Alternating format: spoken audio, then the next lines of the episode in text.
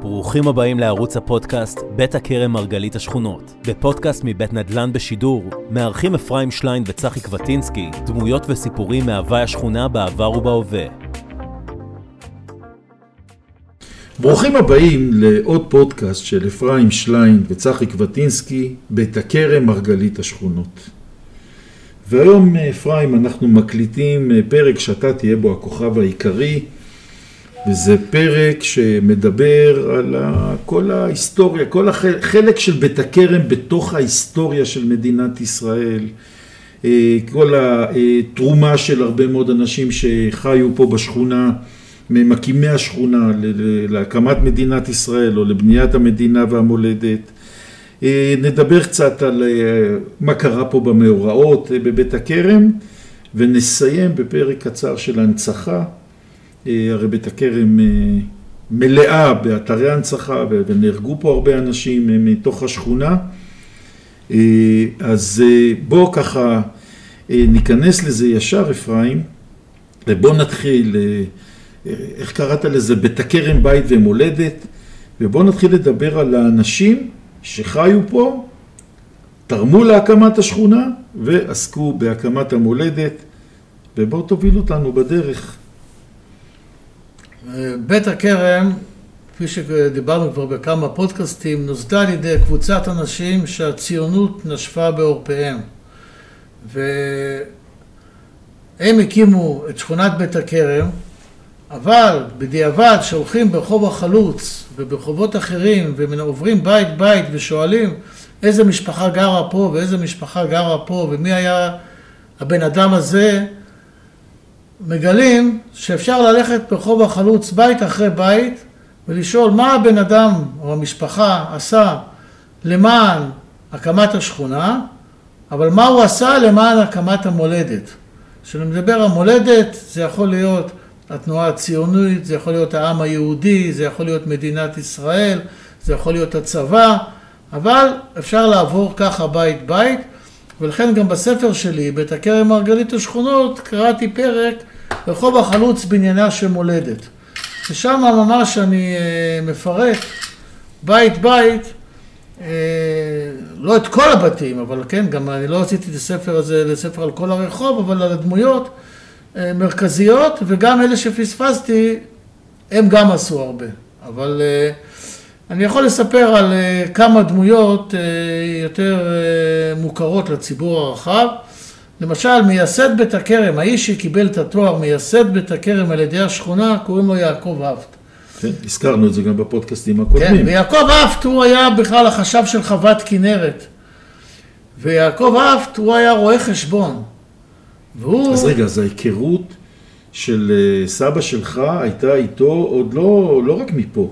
כן, הם, הם הכירו וייץ וסבא שלי ואהפט ורבן, והם כולם הכירו עוד מבקעת כנרות, כן? הם, הם לא סתם עלו, אני לאט לאט לומד את ההיסטוריה. הם לא סתם התקבצו ובאו לבית הכרם, וגם היה להם קל להתאגד באגודה שבונה את בית הכרם, כי הרקע שלהם היה אה, דומה, גם מבחינת האידיאולוגיה, גם מבחינת המצב הסוציו-אקונומי, וגם מבחינת המבנה החברתי של המשפחות והגילאים של הילדים והכל.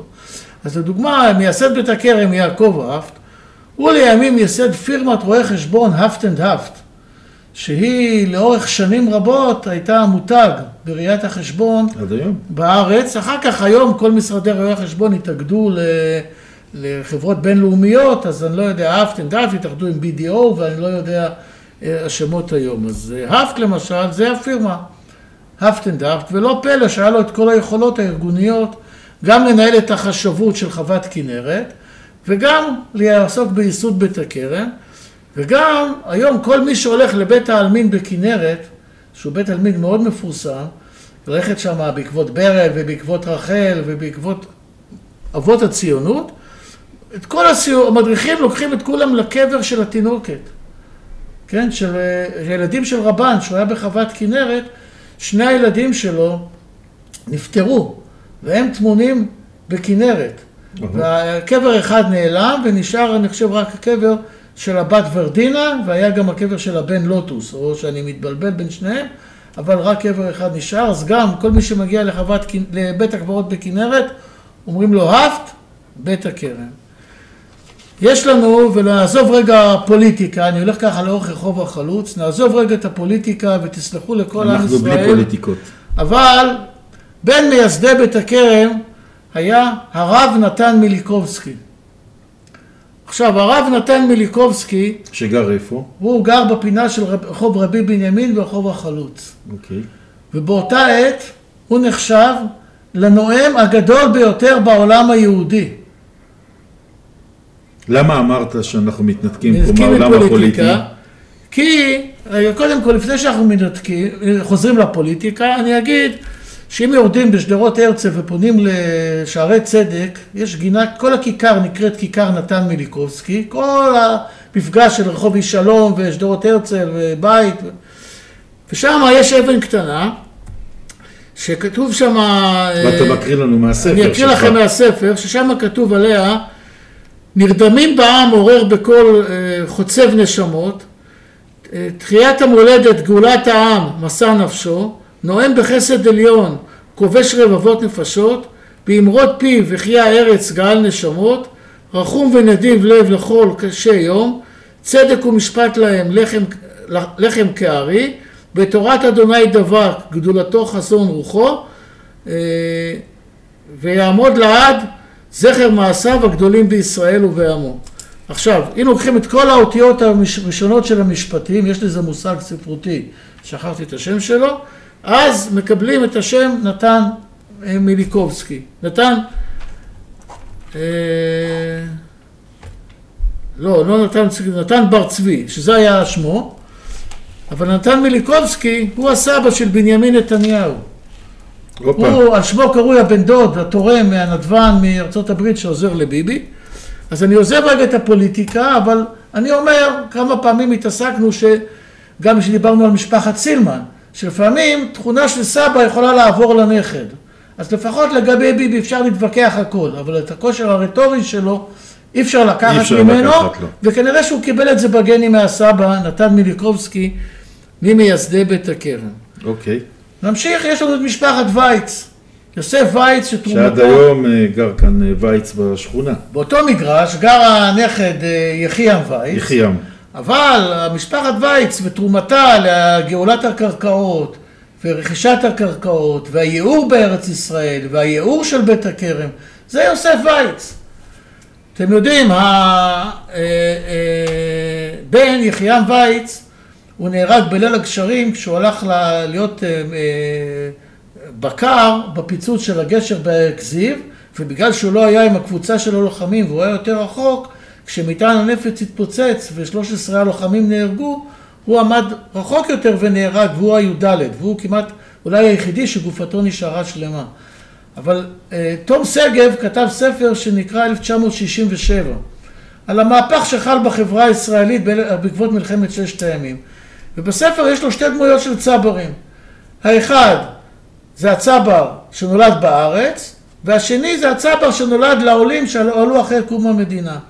אז הצבר שמייצג את הארץ, הספר פותח בסיפור על הולדת יחיעם וייץ בגליל התחתון, אתה ב-1900... מדבר על יחיעם וייץ, הבן של יוסף. הבן של יוסף, שעל שמו על קרוי, שו- על שמו קרוי יחיעם, שאותו אנחנו... הפרופסור, מק- כן. הפרופסור שאנחנו מכירים עכשיו בשכונה. כן, אבל אני אומר, זה לא שנולד בגליל התחתון ב-1918 יחיעם.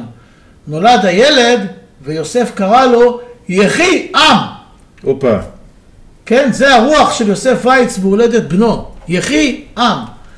ואני חייב להגיד שיחיעם וייץ, שנהרג אחר כך בפלמ"ח, הוא הדמות שמלווה כצבר את הספר של תום שגב, למרות שהוא לא היה בעת הקמת המדינה, הוא נהרג ב-1946, ועל שמו קרויים לפחות 50 יחיעמים בארץ.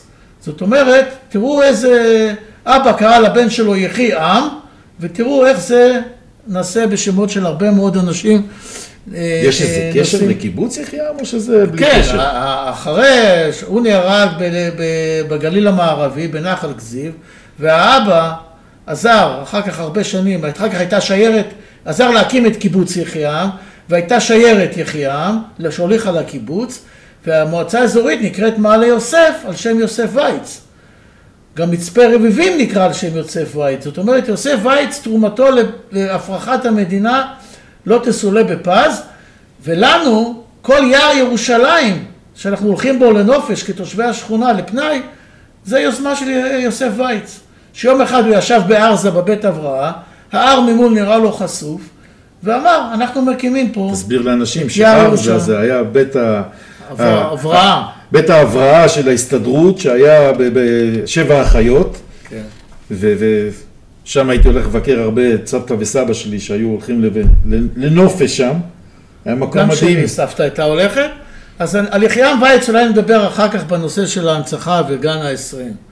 יש לנו אה, ברחוב החלוץ גינה, לא של תושבת רחוב החלוץ, של תושבת רחוב אה, ביאליק, של רחל הלוי בז'יז'ינסקי פריבוס. היא בת של ניסים וטובה לוי, שגרו בבית, היום זה בית הכרם 2, רחוב אה, אה, בית הכרם 27, אבל אה, רחוב ביאליק 2, בית הכרם 27, אבל היא, היא הבת שלהם, וכשהיא נולדה ב-1924, היא כילדה הייתה משחקת בחצר, והייתה מגיעה הערבייה מעין כרם שהייתה מוכרת בקיץ שזיפים, תפוחים, ואמרה לאימא שלה, אחרי הבת שלך ירוצו כל הגברים של ירושלים. Hmm. והיא באמת הייתה יפה מאוד, והיא לימים הייתה אה, אחות ומיילדת. היא נסעה למחנות הפליטים בקפריסין לעזור לנשים ללדת. היא הייתה מאושיות בית הספר לאחיות בהדסה בירושלים. הרבה מאוד שנים התמונה המרכזית בבית הספר לאחיות הייתה התמונה שלה. עד לפני כמה שנים, ואולי עדיין, חדר, התמונה בחדר של הרופאים במרפאה היא התמונה של רחלה, ככה שתמונה נישאת. היא נישאה לפרופסור בז'יז'ינסקי, בן הגדול של אמנון בז'יז'ינסקי, הוא המשיך את התחום של המיילדות, הוא פרופסור למיילדות, אני חושב שהוא כבר פרש מהדסה. הבן השני של רפי בז'יז'ינסקי, הוא נפל בשירות צבאי ב-1976 כקצין שריון ב... בסיני. אחר כך היא נישאה לפרופסור פריבס ועזרה לו להקים את בית ספר לרפואה בבאר שבע. אז ככה שפועלה רב, ואותה רחלה, אחרי מלחמת ששת הימים, כשהישראליות פרחה בעולם, מוציא לאור אמריקאי, שלח את עיתונאית בשם רות גרובר לכתוב ספר על הצברית הישראלית. ו... היא הלכה והיא חיפשה וחיפשה וחיפשה עד שהיא פגשה את פרופסור קלמן מן, מנכ"ל הדסה, והוא אמר לה, יש לי בשבילך את הצברית הישראלית, והיא כתבה את הספר על רקלה, קוראים לו רקלה. יפה. ו- ומה שמיוחד, שהיא גם משפחה ספרדית, ירושלמית, שורשית, גם היא עסקה, כמו שאמרתי, עם המיילדות, גם היא אה, אם שכולה, גם עם הוראת הסיעוד, פועלה אה, רב, אבל הספר שיצא בארצות הברית, הוא, הוא, הוא כמו ספר אה, פוקט אמריקאי, זאת אומרת צריך לראות את המהדורה כדי להבין למה הוא כל כך אמריקאי ולמה הוא נמכר בכל כך הרבה מהדורות אחרי מלחמת ששת הימים. אז ברחוב החלוץ מצד אחד זה הבית של וייץ, הוא הצבר הישראלי, ומהצד השני גינת רחלה שהיא הצברית הישראלית. וזה רחוב החלוץ. אם נמשיך ברחוב החלוץ נגיע למשל לבית של רבן. רבן שלפני 22-23 שנים הייתה תערוכה במוזיאון תל אביב שנקראים לה זאב רבן סימבוליסט עברי. כל הכרזות של אה, תיירות לארץ ישראל בתקופת המנדט. אבל הרבה דברים מהחיים שלנו, אם זה הנר לעיוור, הקופסה של נר לעיוור, הסמל של הצופים, סמל המשטרה, הדלתות בביקור חולים, באימקה, הרבה מאוד דברים שאנחנו ביום יום כאילו מובן מאליו, הגרפיקה והאמנות זה של זאב רבן. הוא זכה לתואר סימבוליסט עברי, אין דבר מסמל יותר מזה. הוא גר בשכונה איפה? הוא גר ברחוב החלוץ 26. הבית המקורי שלו עדיין קיים מעבר לבית שנבנה אחר כך, ובתוך הדירה של הכלה של ביתו, של מלי דורון, יש את העיטורי קרמיקה מהדירה המקורית של זאב רבן. גם על בית הוועד, בצד ימין, אם מסתכלים מרחוב החלוץ, יש עיטור קרמיקה שזאב רבן עשה לאדון יעקבי, הוא לא היה במקור בבית הוועד, אבל זה הוספנו אחר כך, בגלל הקשר של משפחת יעקבי לשיקום בית הוועד, אבל עיטורים כאלה גם הוא עשה לביאליק והיו בתל אביב, והיו בתערוכה.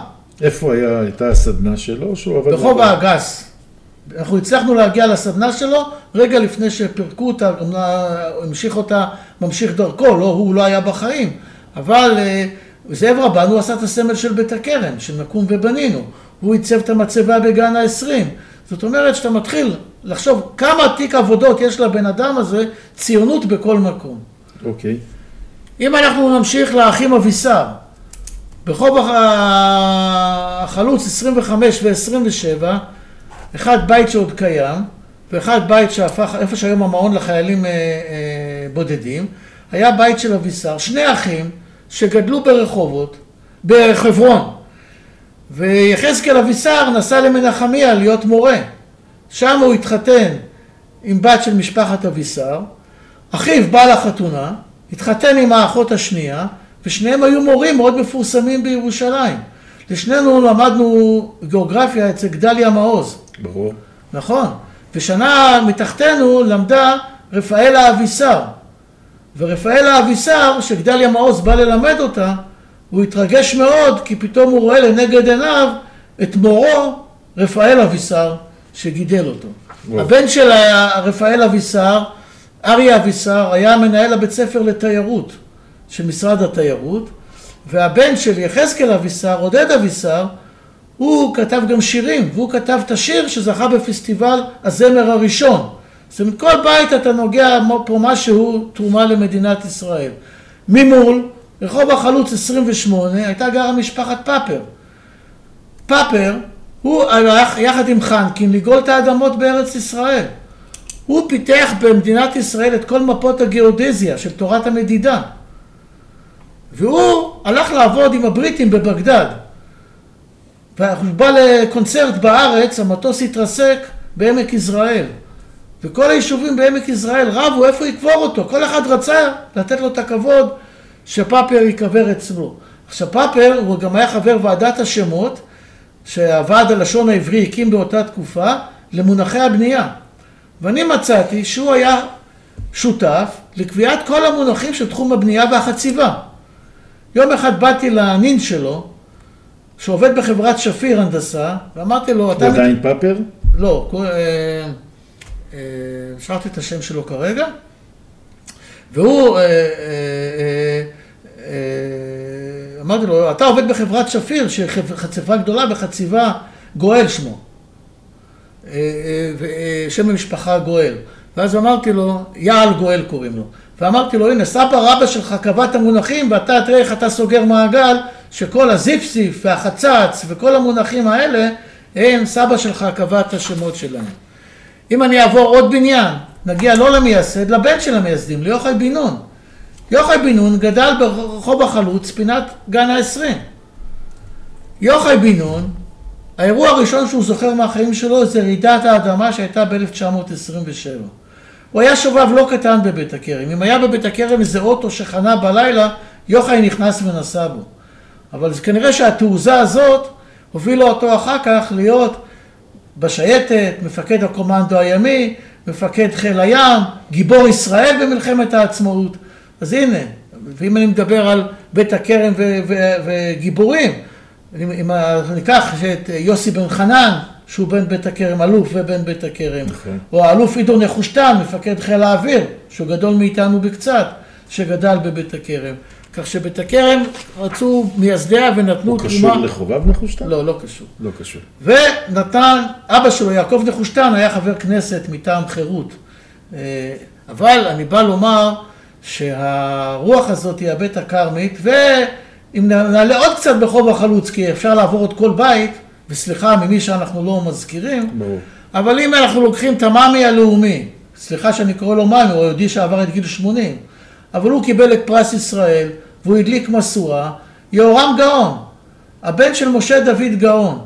עכשיו, יהורם גאון, כולם מכירים ואני לא צריך לספר על התרומה שלו. גם לא צריך לספר שמי שרוצה לרגש את יהורם גאון ולספר את סיפור חייו, מתחיל, את, אומר לו, אני רוצה לספר עליך, יהורם גאון אומר לו, בוא, מתחילים מבית הכרם.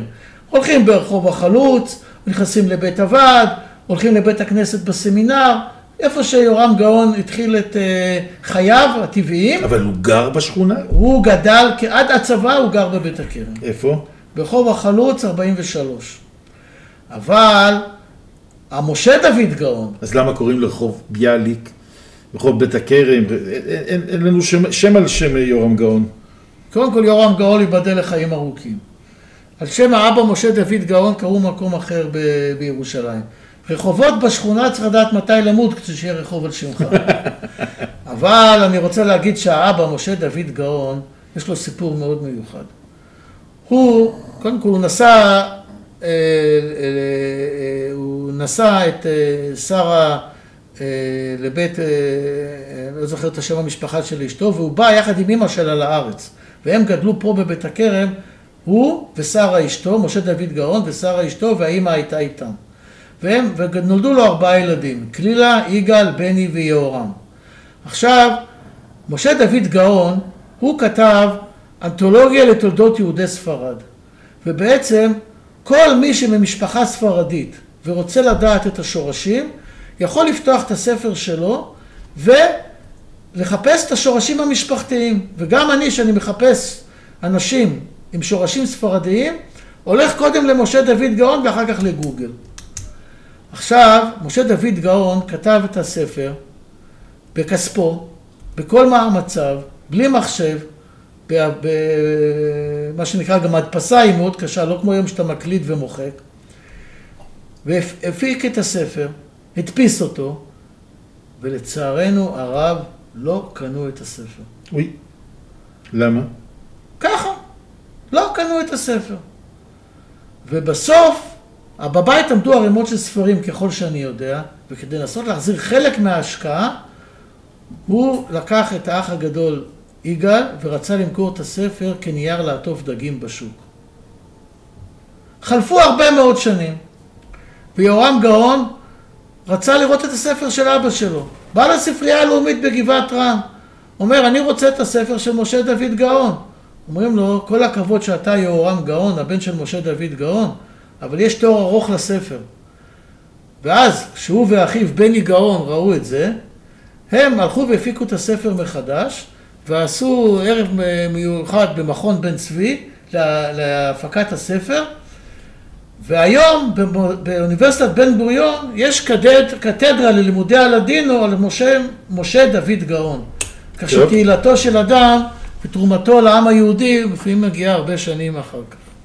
זה דוגמה ממייסדי בית הכרם, לא מדבר על התחום של החינוך. אז בואו, על סילבן כבר עשינו. אז אני, אני חושב שבגלל שאנחנו רוצים להספיק פה בפרק הזה, קצת לדבר על עוד דברים, אני חושב שא', נבהיר עוד פעם, שזה דוגמאות בלבד, ושלבל ייפגע מישהו, וכמובן כל מי שחושב שמגיע לו, שנקליט או נדבר עליו, מוזמן לדבר איתנו, ואנחנו נשמח לארח אותו, ואנחנו פותחים את זה באמת, ואנחנו, בכל זאת אנחנו שניים, ואנחנו צריכים לחשוב, ונכון שאתה האיש שמכיר כאן יותר, אבל אנחנו פתוחים.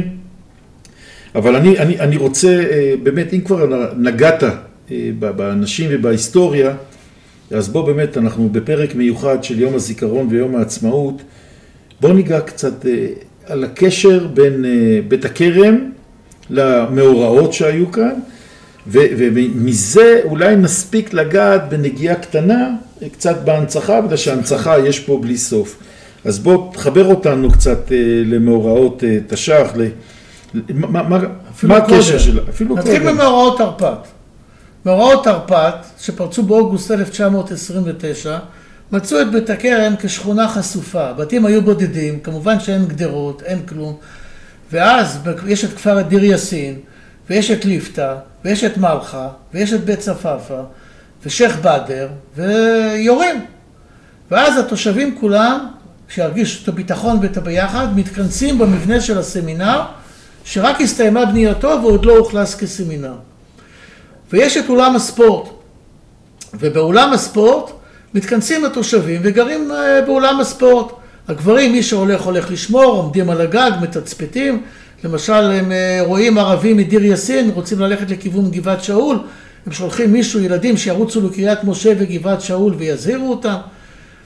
באולם הספורט של הסמינר התכנסו לא רק התושבים של בית הכרם ושכונת הפועלים, אלא גם הפרות של משפחת יגאל, כי אי אפשר היה להשאיר אותם ברפת, איפה שהיום רחוב הבנאי, שזה רחוק, וגם אי אפשר היה להוביל את החלב אל הילדים שישתו אותם. אז מה עשתה גברת חיה יגאל? לקחה את הפרות, הביאה אותם לעולם הספורט, גם פרות, גם אפשר לחלוב אותן, וגם אפשר לתת חלב לילדים בשעה הקשה הזאת. והרבה מאוד שנים אחר כך, כל מי שחקרתי אותם על זיכרונות בית הכרם, זה התחלק לשניים. אלה שהיו עם הפרות, ואלה שבאותו יום ההורים שלהם לקחו אותם לירושלים ולא היו עם הפרות.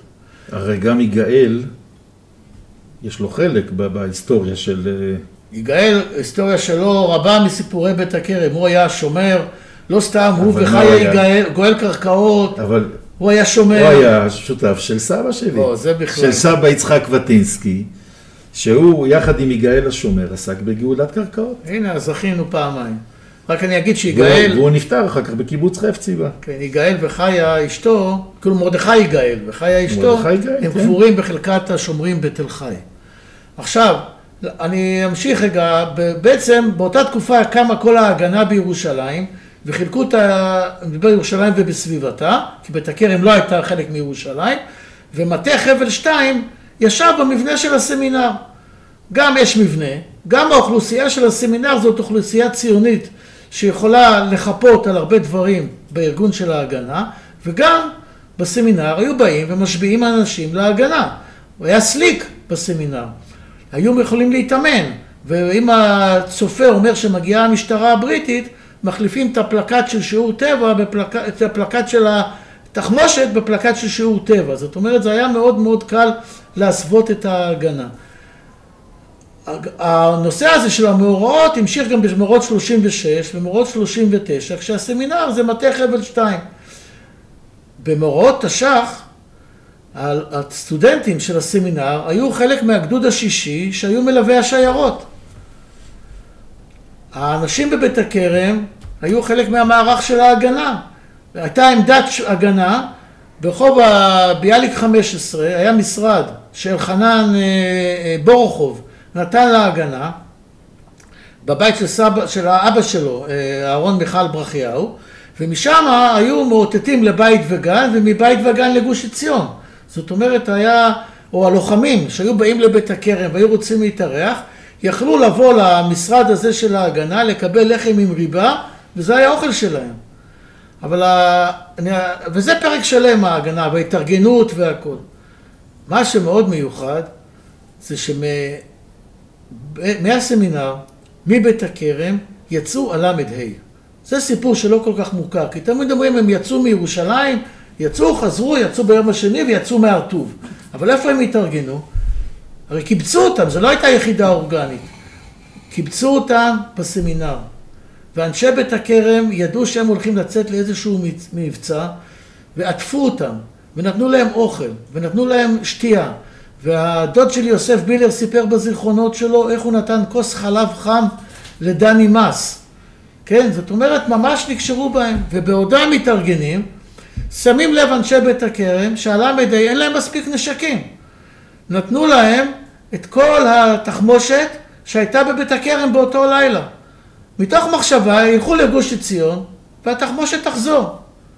וכמובן שהם יצאו בלילה הראשון, חזרו, כנראה שבלילה השני, אחרי הצהריים, שהם עמדו לנסוע להר טוב, כבר שמו עליהם עין הבריטים באיזשהו אופן ליד הסמינר ועקבו אחריהם, ואחר כך יצאו מהר טוב 38, שלושה חזרו, ברג...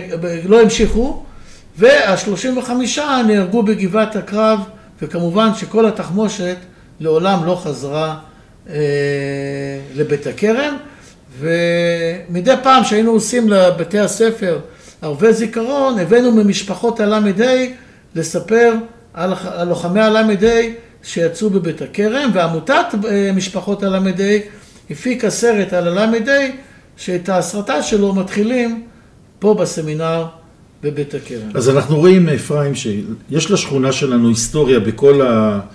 בכל הפעילות הצבאית, הגנה והכל. אנחנו גם שמענו בפרק הקודם, שמענו את אה, בן הדוד שלך, קובי בילר, מספר שכאן גם אה, אה, היה את התותחנים שירו ב-48' והם היו ממש ליד הבית של הסבא שלך. ב- איפה שהיום שיכון אריאל. ואיפה שהיום שיכון אריאל, ואנחנו יכולים לספר שאנחנו כבר היינו במלחמת ששת הימים, היינו בני, אה, היינו בני שמונה, ושמאחורי הבית של ההורים שלי גם, אה, בחוב, בגן אביזור, מה שהיום זה גן אביזור, אז היה שם אה, פלוגה של, או גדוד של אה, תותחנים שירו מפה לכיוון... אה, לכיוון בית לחם, בגלל שבסופו של דבר אנחנו היינו אחת השכונות זה לא, לא היה גילו וכל מה שאנשים היום מכירים ומפה ירו לבית לחם. זאת אומרת שאם אנחנו מסתכלים בהיסטוריה של השכונה, אתה עכשיו הוספת לנו, אז יש לנו אה, ממש אה, אה, היסטוריה גם אה, ב- אני, בתרומה. אני, אני הזכרת את מלחמת ששת הימים, אז אני אספר שחלק, אחת הסיבות שהשכונה שלנו הופגזה במלחמת ששת הימים, זה מפעל תעש, שהיה פה בעמק. וזה גם דבר שרק אדם כמו מרדכי איש שלום, היה לו את העוז לעשות. בתום מלחמת השחרור, לא היה מקום לתעשייה צבאית בירושלים, כי בזמן, עד הקמת המדינה, התעשייה הייתה במחתרת בהרבה בתים בתת הקרקע. ורצו להקים מפעל של התעשייה הצבאית בירושלים, באו אנשי מודיעין, אנשי חיל האוויר, ואמרו, אי אפשר, אין מקום שלא נצפה על ידי הירדנים. אמר איש שלום שהיה גר ברחוב החוצב, חמש, הוא אמר, ליד הבית שלי יש שטח שאפשר שם להקים את התעשייה הצבאית. וכל מתחם תעש, ששנים... שאנחנו ממש מעליו. ששנים עבדו פה מאות אנשים וכל בוקר ברבע לשבע נכנסו אוטובוסים. כמה סבלנו, ובארבע יצאו זה. אוטובוסים. ומה שזה השאיר לנו עם כל תיאור הקרקע. אבל איש שלום אמר, תהיה תעשייה, תעשייה צבאית בירושלים ליד הבית שלי. אף פוליטיקאי היום לא היה מעז לתרום את גבול הבית שלו למפעל שכזה. ממש לא. אז אם אנחנו כבר נכנסנו לתוך העולם הזה, בואו נקדיש את החלק האחרון של הפרק, בואו נגיש, נקדיש את זה קצת להנצחה, ואנחנו יכולים להעיד שאין כמעט פינה בבית הכרם שאין בה פינה של הנצחה. אנחנו מדברים כל הזמן על ההנצחה לאריאל, אנחנו מדברים על גן העשרים, כל, כל נקודה שאנחנו מסתובבים פה, יש פה הנצחה, אז בוא, בוא נדבר קצת על ההנצחה פה בבית הכרם. קודם כל אני אספר שבשנת 2014 המינהל הקהילתי בשיתוף של אה, רכזת התרבות, בהובלה של רכזת התרבות בשעתה, אהובה בן חורין, הוציאה חוברת שנקראת בשביל הזיכרון, ויחד... אה, ואתה חייב להשיג לי העתק שלה. אתה תקבל, ואז יחד אה, עם נעמי שוט, אה, שעזרה בעריכת התוכן ובחקר ובכתיבה, ועם מרים גלעד, שעזרה בצילומים של האתרים, וצילום של אה, ראובן מילון, שהוא צלם מקצועי, הוא היחידי שהצליח לצלם לנו את כל האנדרטה בגן הזיכרון, שהיא ארוכה מאוד ו, וגם בקשת, וכיעורה. אתה מדבר על גן הזיכרון ברחוב דגניה. ברחוב, ברחוב אה, ארזים, אה, פינת, איש שלום, דגניה, כן. נדבר עליו תכף. שגם דוד שלי מוזכר שם. תכף נגיד איך הוא נולד. ויש בחוברת 20 אתרי הנצחה ברחבי בית הכרם, אם זה מאנדרטאות קטנות, כמו יש לנו שני גני האחים בבית הכרם, אחד ברחוב דגניה, נכון. האחים לוי, האחים של ניצב מיקי לוי, חבר הכנסת, יושב ראש הכנסת, מיקי לוי, הם מונצחים ברחוב דגניה, והאחים שטאוב ברחוב הבנאי, בנאי. ויש לנו בבית הכנסת, אתה יודע, בבית הכנסת, בבית הכרם, אה, בלוח, יש לוח שיש, ששם מונצחים ה- החללים, כדי שאפשר יהיה להגיד בתפילה תזכור את השמות שלהם. ובכלל בית הכנסת מזכיר בכל חג, בכל אזכור את כל החללים, ויש לנו בכניסה לסמינר, ויש לנו בבית ספר זיו, פינת הנצחה לבר נתן, שהיה חייל, אה, תלמיד עם כדורעף. יש לנו כן, בק- יש בכניסה- בכלל, יש... אה, בכניסה לבית ספר יפה יש נוף, טורניר גלריה, לזכרו יש טורניר. ב- בקיצור, בכל מקום שלא נלך, ויש בגבעת, ברמת. ברמת בית הכרם על שם בחור בשם חנן, שלא ידענו ולא הכללנו אותו בחוברת באותה עת. איפה שאתה לא רוצה, יש פה הנצחה המדברת אליך. כשגן הציבורי, אה, עד קום המדינה, מה שאנחנו קוראים היום גן העשרים, בית הכרם סופחה לירושלים, ואי אפשר היה לקרוא לו גן הציבורי, החליטו לקרוא לו גן העשרים, על שם בני השכונה שנפלו במלחמת השחרור ובמלחמת הקוממיות. ואני אגלה לכם שאם תסתכלו על המצבה, תגלו שקבורים שם אנשים, גם כמו אה, אביהוד לוי, הם לא קבורים, הם רק מונצחים, אביהוד לוי, שנפטר ב-1952, הוא אח של רחל הלוי שדיברתי עליה קודם, והוא בכלל איש המוסד, הוא לא נהרג במלחמת השחרור. איך בדיוק נקבעה הרשימה של האנשים שם? לא ברור. לאלוהים היום פתרונות, אין את מי לשאול. לא משנה, אבל יש. אבל יש הנצחה של 20 אנשים, שחלקם כבר אין מי שיעלה לקבר שלהם. חלקם לא הותירו נצר. ואני חקרתי את המצבה. ואולי תכף אני אספר על, ה... על כמה, מה, מה קורה שאתה נוגע בשכול. לימים, ועם אה, מה שנקרא, עם גידול התושבים בבית הכרם, ועם גידול השכונה, באו אנשים בראשות אברהם קליין, שהיה תושב רחוב הארזים, ואמרו, תראו, גם רוצים הנצחה לחללים נוספים שקשורים למשפחות הבית הכרמיות, איפה ננציח אותם? וככה נולד גן הזיכרון. ובעצם אברהם קליין ארגן את כל תושבי בית הכרם רבתי, זה לא בית הכרם של פעם או ככה, גם יפה נוף, גם רמת בית הכרם, גם בית הכרם, כל מי שרצה ונענה לפנייה שלו, יכול להנציח קרוב משפחה שלו. אפילו אם הוא לא גדל בבית הכרם, ולא חי בבית הכרם. והיו כ-120 שמות, ולכל אחד הוא ביקש מכל משפחה, תביאו קצת חומר תיעודי. ובספרייה של הסמינר יש את התיק לכל חלל, שאפשר לגשת ולחפש את החומרים. לא, אפילו לא ידעתי. ולעיין בתיק לכל חלל, לפי מה שאברהם קליין הצליח לאסוף.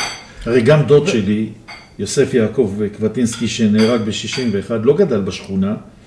הם גדלו הרי ברחוב הדקל בשוק, וכמו שאמרת, בזכות זה שהאבא שלי גדל פה, אה, לא גדל פה, חי פה, אה, באמת הנציחו, הנציחו את הזיכרון שלו. עכשיו, עכשיו אני אוסיף ואומר שאת אותה רשימה גם מונצחת בכניסה למכללה, בלוח זיכרון שבמכללה.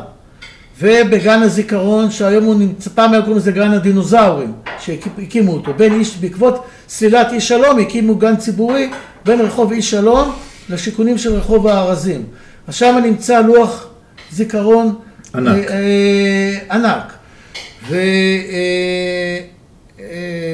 והמשכנו אה, אה, עם זה, כשהמתנ"ס התחיל לארגן ערב שירה ביום הזיכרון, בערב שירה מקרינים את התמונות של כל החללים עם השמות שלהם.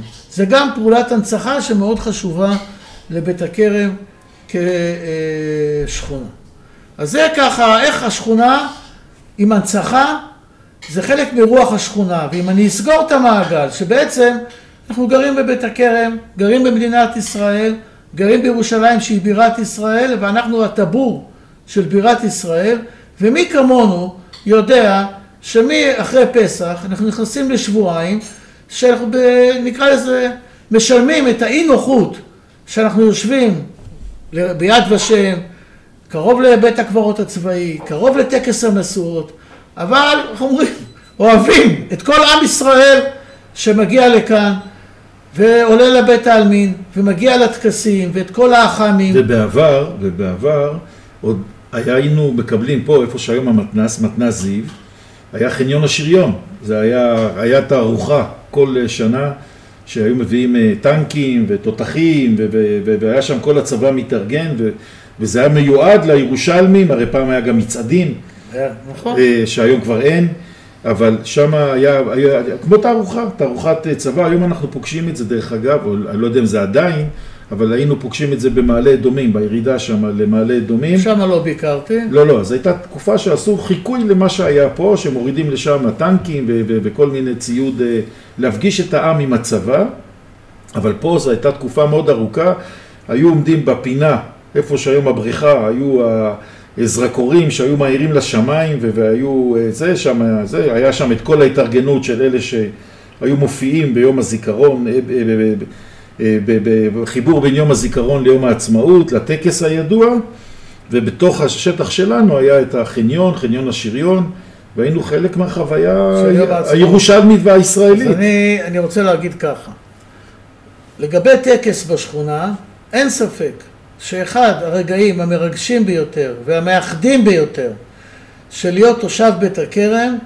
זה להגיע כל יום זיכרון לטקס שהצופים, כן. גם שבט בית הכרם וגם שבט אלעד, חוברים ביחד ועושים טקס מאוד מרגש שמנציחים את בוגרי השבטים ואת החללים שקשורים למשפחות שלהם וכל בוגר יש לו איזה חלק בטקס והם יוצאים עם מטען רגשי חזק מאוד לפני שהם יוצאים לשירות הצבאי ולשירות הלאומי ולשנות השירות וכל בית הכרם מתכנסת, ב... עכשיו זה כבר עבר למגרש הספורט בשנה האחרונה ואחרי זה הערב במתנ"ס וממש... אני יכול להגיד לך שאחד הטקסים הכי קשים שלי היו זה בטקס שאצלי רק בן אחד היה בצופים עידן ואני זוכר בשנת 2009 שהוא התגייס והם עשו את הטקס אני התפרקתי, התפרקתי לחתיכות, בגלל שידעתי שזה בעצם טקס שמשם הוא הולך לצבא, yeah. כן. והוא התגייס הרי באוגוסט להנדסה, והיה לי קשה מאוד, כמובן, אחר כך גם שהבן השני שלי, אני מדבר על הזכרים, כן, שהלכו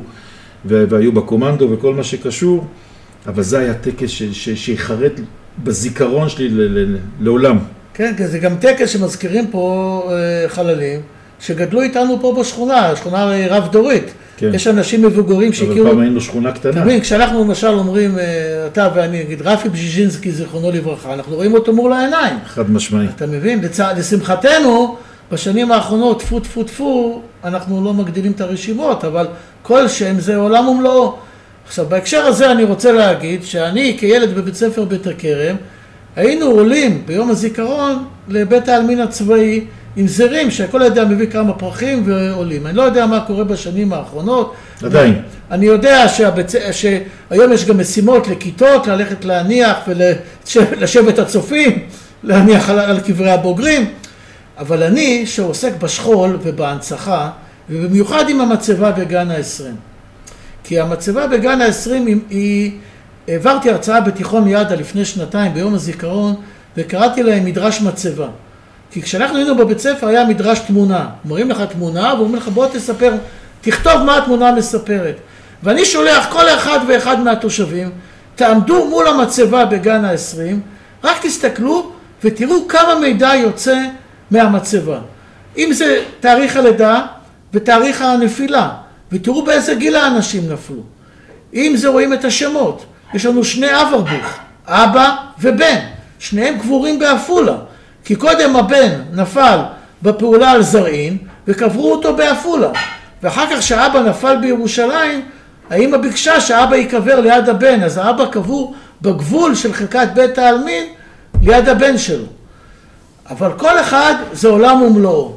אני רוצה לתת זכות גדולה לאישה בשם רות צים שהיא גדלה בבית הכרם כרות יולס. היא כתבה זיכרונות, הגיעה לגיל מבוגר וכתבה זיכרונות וכשקוראים את היומן שלה, את הרשימות שלה, אפשר ללמוד פרטים על החללים. לא מדבר רק על אחותה נעמי יולס, שהייתה נערה בגיל תיכון, מנדבת בין מה שאנחנו קוראים היום נוער מד"א, והיא שמעה שהיה פיצוץ בחודש פברואר 48 בעיר. היא הלכה מהבית, ברחוב ביאליק שהיה חשוף, כי לחלק כל אחד הצד הדרומי לא היה בנוי, ואחותה אמרה לה, אל תלכי, יורים. והיא הלכה ועלתה על קו 12, והאוטובוס הגיע למשטרת מחנה יהודה, ושם ירו עליו קצינים בריטים. והיא נפצעה, ולכן היא לא יכלה להתכופף. ואז היא קיבלה עוד כדור בראש והיא נהרגה. אני לא אעשה את כל הסיפור, רק אני אגיד שהיא קבורה בבית הקברות בהר הזיתים, כי אז עוד קברו בהר הזיתים. והיא, אה, למצוא את הגופה שלה זה היה סאגה. כי הבריטים לא שיתפו פעולה. ואם המשפחה בסוף לא החזיקה מעמד ועזבה את בית הכרם, ביתה עדיין קיים ברחוב ביאליק, בית יולס מול גן ביאליק. לימים הבית עבר לאליהו אילת והוא שהיה אה, שגריר ישראל בארצות הברית ושגריר ישראל באו"ם. הוא הקדיש אותו לאוניברסיטה. הוא הקדיש אותו לאוניברסיטה העברית. אבל בית יולס זה עד היום. הבית של משפחת יולס. ונעמי יולס היא הייתה בצופים בשבט מודיעין, היא הייתה תלמידה בליד"ה ובטקסי הזיכרון של שבט הצופים ושל תיכון לידע מזכירים את אה, נעמי אה, יולס. אבל זה פתח לי, לדוגמה, על גדעון גרושקין. כי אנחנו, איך הגיעו השמות למצבה? מונצח גדעון גרושקין. גדעון גרושקין הוא בן דוד של יאיר מהלח"י. והוא בכלל גדל במצרים. ואימא שלו, דבשה, שלחה אותו כילד ללמוד בבית הכרם. והוא היה גר הרבה אצל אסתר שרף, שגם היא במקור ממצרים. והוא נהרג בקרב במלחה. אבל בגלל שהוא היה כילד גר פה בבית הכרם, שמו במצבה. לפני שבועיים יאיר שטרן, הבן של יאיר, בא לתת פה שבת תרבות, ומיד קישרתי אותו למצבה עם כל מה שלנו יש אינפורמציה, כולל מה שרות רות יולס כתבה. היא כתבה, הוא היה ילד ככל הילדים. לא ידענו שיאיר הוא הבן דוד שלו. פתאום שמענו שיאיר נהרג. הבריטים הרי רצחו את יאיר, ופתאום הוא הלך ונעצב בצד. רק למחרת ידענו שהוא הבן דוד שלו. ככה אני יכול לעבור על כל אחד מהעשרים, בניתי מידע, תיק מידע, ואני מעביר אותו ומוציא אותו ב... ברגע הנכון שמישהו מבקש לדעת, או שאני עושה סיורים למשפחות ופותח את השכול, שהוא נפתח אחרת אצל כל משפחה. אבל אחד הסיפורים המרגשים שהיו לי, זה היה שהשם מקסימיליאן רוזנקרנץ, אני לא מצאתי עליו מידע כתושב בית הכרם. והתעניינתי מה זה קשר שלו לבית הכרם. באחד הסיורים, השכנה שלי, אילנה ברוש, אומרת לי, האלמנה שלו עדיין חיה והוא קבור בבית האבות, והיא עדיין חיה בבית האבות של היקים במושבה, ולבן שלו קוראים תומא. אז קודם כל זה צמרר אותי שכבר 60 שנה היא אלמנה, והבן שלו קוראים תומא, ואני בחיים שלי מכיר רק אדם אחד שקוראים לו תומא, מהנדס כבישים תומא רונן. עכשיו, מאחר ואני התעסקתי... זה אתה מכיר בכלל מהעולם שלך בגיאוגרפיה. נחשפתי אליו מתחום תכנון מדינת ישראל, ותמיד היינו משני צידי המתרס. אני מהצד של המדינה, והוא מהצד של הירוקים והמתנגדים. תמיד יש חזית כזאת, ובשונה מהרבה אנשים אחרים שאתה יכול אה, להתעמת איתם בחדר הדיונים ולצאת החוצה ולהיות חברים אה, כאילו לא היה עימות, הוא אדם יקה, עקשן, אני עקשן לא פחות, ולא התחברנו. ואיך אני אמצא אותו? ברור שאני לא יכול להרים לו טלפון ולהגיד לו, תומא, אתה מכיר את השם מקסימילן רוזנקרנץ? אין לי את הדרגה הזאת. וכך אה, אלוהים זימן אותנו יום אחד לדיונים על כביש 16 פה במחלף רבידה, שן הפיל, ואני בא מטעם המדינה והוא בא מטעם המתנגדים. הייתי אז בתפקיד בכיר, שאני מגיע, כאילו אני חשוב. במשרד להגנת הסביבה. במשרד הפנים כבר הייתי. והוא מאוד, אה, כאילו אני אדם חשוב, אז כולם מחכים, והנה עכשיו אפשר להתחיל את הדיון, אני אומר להם, סליחה. אה, אני אומר להם, תומא, האם השם מקסימיליאן רוזנקרנץ אומר לך משהו? ואני אומר את זה במחלף רבידה. מעלינו הר הרצל, הר הזיכרון. הוא אומר לי, עדיין מהדהדים באוזניי היריות שאבא שלי נהרג לפני 60 שנה. אמרתי לכל הקהל הרחב, רבותיי, חכו רגע. הלכתי לאוטו, הבאתי ספר שאני ערכתי על בית הכרם בהגנה, ובתוכו עדויות של הדוד שלי, אבא אה, יוסף בילר, שהוא כתב איך חייל שלו, בשם מקסימילן רוזנקרנץ, נהרג על הר הרצל בה' באייר תש"ח. אז אם אני אומר, אם מקסימילן רוזן, אם אה, תומר רונן אומר לי. לרגלי הר הרצל, מהדהדים באוזניי היריות שאבא שלי נהרג, הוא מתכוון שאבא שלי נהרג פה על הר הרצל. ואיפה אתה היית, תומר רונן? הוא גר איפה שקופת חולים של היום. זאת אומרת, כילד הוא שמע את היריות שאבא שלו נהרג, וזה ברור מאליו, כולנו שומעים כל מטח כבוד שיש בארץ. אז על אחת כמה וכמה. אז על אחת כמה וכמה, ואיך אני פתחתי לו פתאום, הבאתי לו אחרי 60 שנה את העדות איך אבא שלו נהרג. אחרי שלושה ימים הוא מתקשר אליי ואומר לי, אני לא, לא ישן מרוב התרגשות ממה שעשית לי.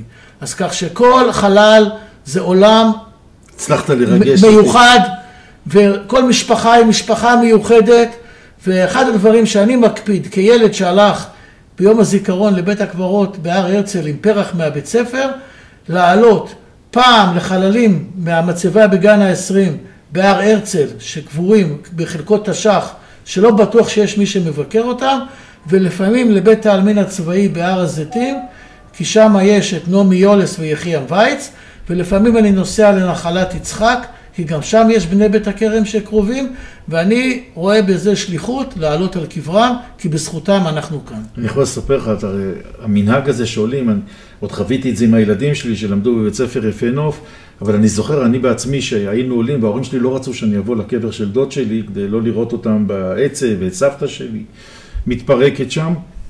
ואני זוכר שהייתי בכיתה ב' ועלינו ל... עשינו מגן דוד, היינו עושים אה, עם פרחים מיוחד, אנחנו היינו משקיעים המון, ולהורים שלי היה ורדים בגינה, ואני החלטתי עם חברים שלי לחפש את הקבר של דוד שלי, ולא עזבנו את בית הקברות עד שמצאתי אותו, נכון, הם כבר לא היו שם, כבר זה היה אחרי הטקס, אבל מאז אה, אני פוקד את אה, בית הקברות מכיתה ב', וזה היה לי אפילו נדר שהתגייסתי שאני אעמוד ואצדיע לקבר שלו, ובאמת קיימתי את זה. אה, זהו, עצב. ואפרים, תקשיב, אתה יודע, אני, בכל פרק שאנחנו עושים, אני לומד עוד, ואני מגלה כמה אני בור בהיסטוריה של בית הכרם, כמה חשבתי שאני יודע, והיום למדתי עוד ועוד, ותודה רבה על כל מה שאתה עושה לשכונה, ובאמת היום, אתה יודע, לגרום לי לשבת פרק שלם ולא לדבר, אה, זה, זה, זה סימן שזה אושר של ידע. אז באמת תודה רבה והערכה ענקית, ואתה יודע, זה, מזה התחיל הפודקאסט שלנו, מהערכה שלי לכל מה שאתה עושה. אז תמשיך ותעשה, ובעזרת השם רק בטוב ולא בשכול, והשארת אותנו, ובאמת שיהיה יום אה, עצמאות שמח, ושנדע רק אה, שמחה ואושר, ואחדות, אחדות, ואחדות, ואהבה, ואהבת חינם. ורוח בית הכרם תהיה בכל הארץ, והיה הכי טוב.